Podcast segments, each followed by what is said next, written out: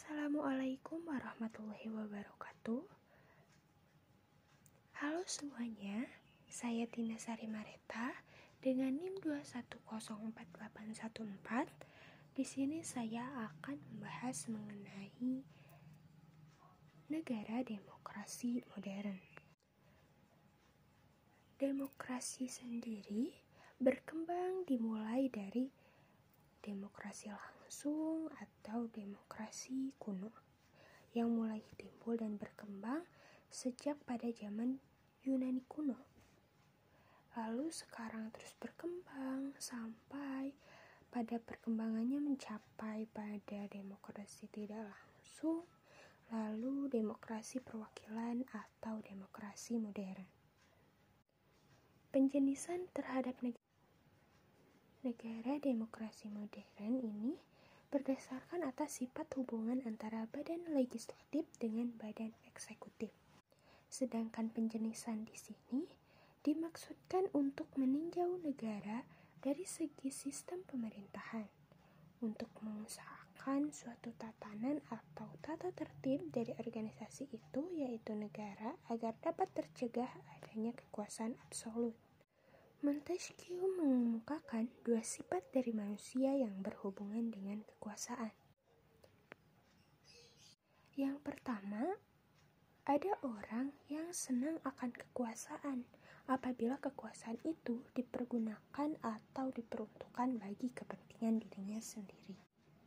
Yang kedua, ada orang yang memiliki kekuasaan, ia senantiasa ingin menguaskan serta memperbesar kekuasaan tersebut.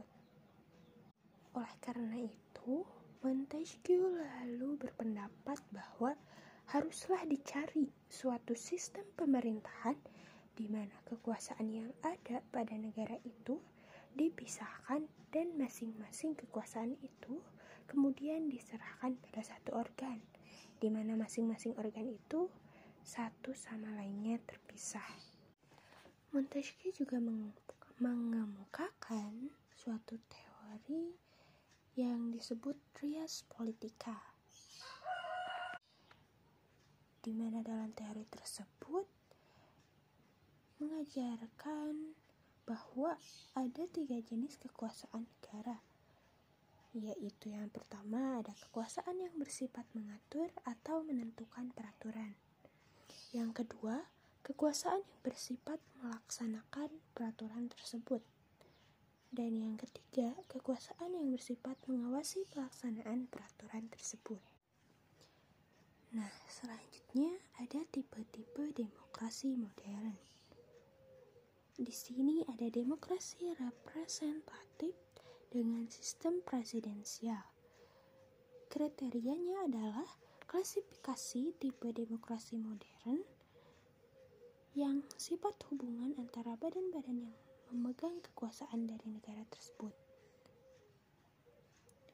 Dalam sistem ini hubungannya antara badan legislatif dan eksekutif dapat dikatakan tidak ada.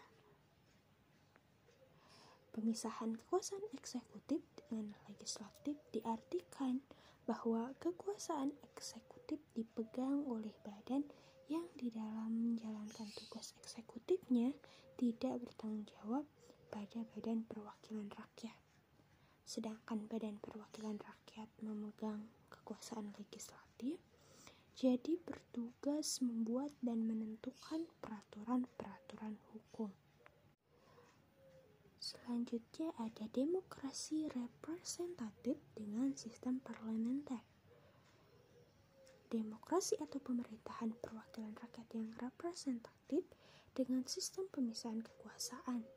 Tetapi antara badan yang diserahi kekuasaan itu ada hubungan timbal balik, yaitu dapat saling mempengaruhi. Di dalam sistem ini, ada hubungan erat antara badan eksekutif dengan legislatif tugas atau kekuasaan eksekutif diserahkan kepada kabinet atau dewan menteri. Kabinet ini akan mempertanggungjawabkan kebijaksanaannya kepada badan perwakilan rakyat. Pertanggungjawaban ini tidak berarti bahwa badan eksekutif harus mengikuti segala apa yang dikehendaki Badan Perwakilan Rakyat dan menjalankan apa yang menjadi kemauan Badan Perwakilan Rakyat. Kabinet masih mempunyai kebebasan dalam menentukan kebijaksanaannya, terutama mengenai langkah-langkah pemerintahannya. Jadi, intinya, kabinet masih mempunyai kebebasan dalam menentukan kebijaksanaannya mengenai langkah-langkah pemerintahan.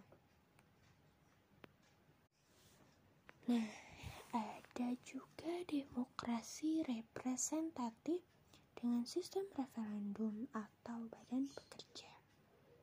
Dalam sistem ini, tidak terdapat pembagian dan pemisahan kekuasaan.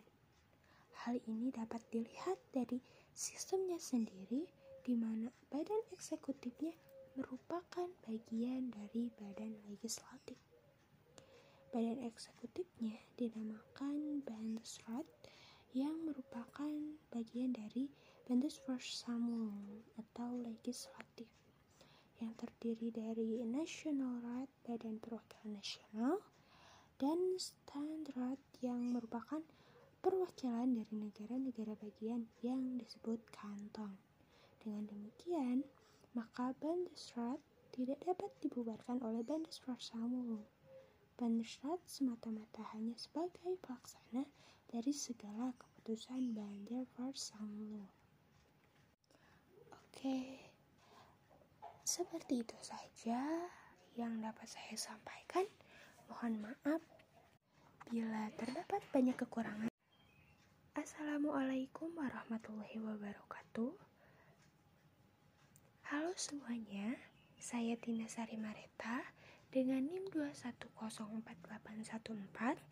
Di sini saya akan membahas mengenai negara demokrasi modern.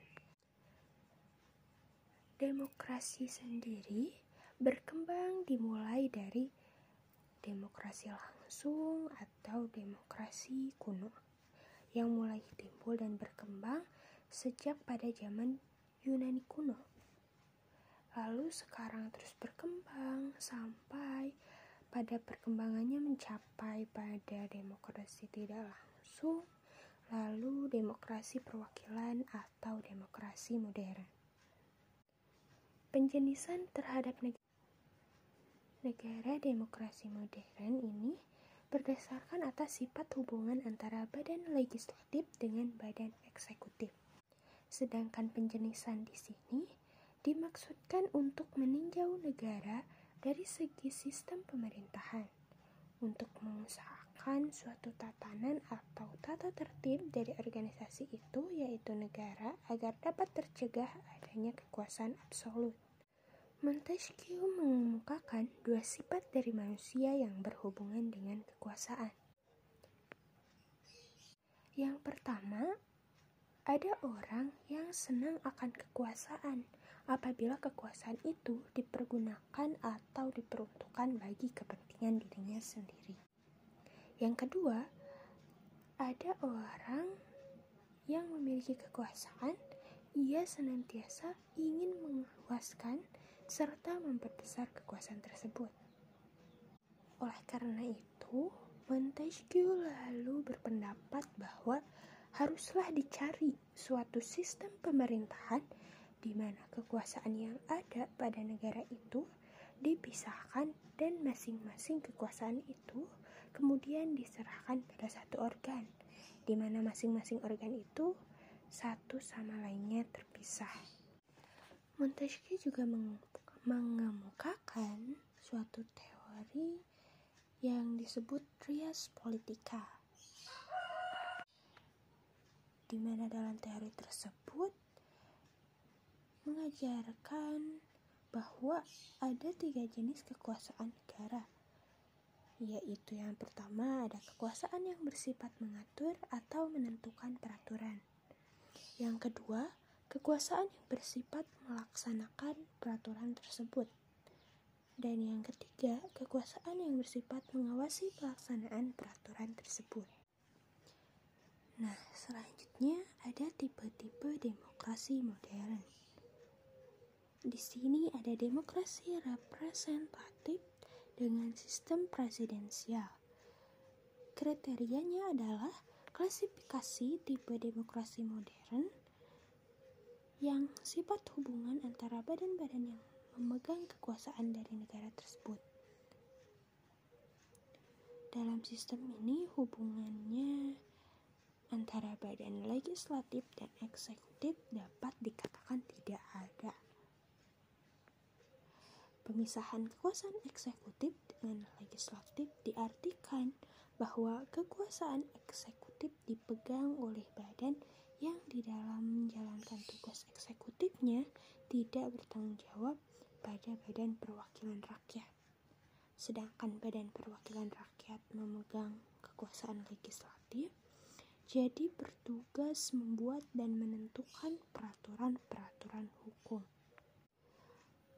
Selanjutnya ada demokrasi representatif dengan sistem parlementer. Demokrasi atau pemerintahan perwakilan rakyat yang representatif dengan sistem pemisahan kekuasaan. Tetapi antara badan yang diserahi kekuasaan itu ada hubungan timbal balik, yaitu dapat saling mempengaruhi. Di dalam sistem ini, ada hubungan erat antara badan eksekutif dengan legislatif. Tugas atau kekuasaan eksekutif diserahkan kepada kabinet atau dewan menteri. Kabinet ini akan mempertanggungjawabkan kebijaksanaannya kepada badan perwakilan rakyat.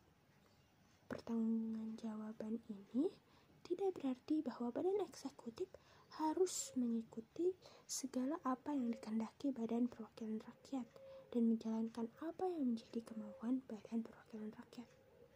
Kabinet masih mempunyai kebebasan dalam menentukan kebijaksanaannya, terutama mengenai langkah-langkah pemerintahannya.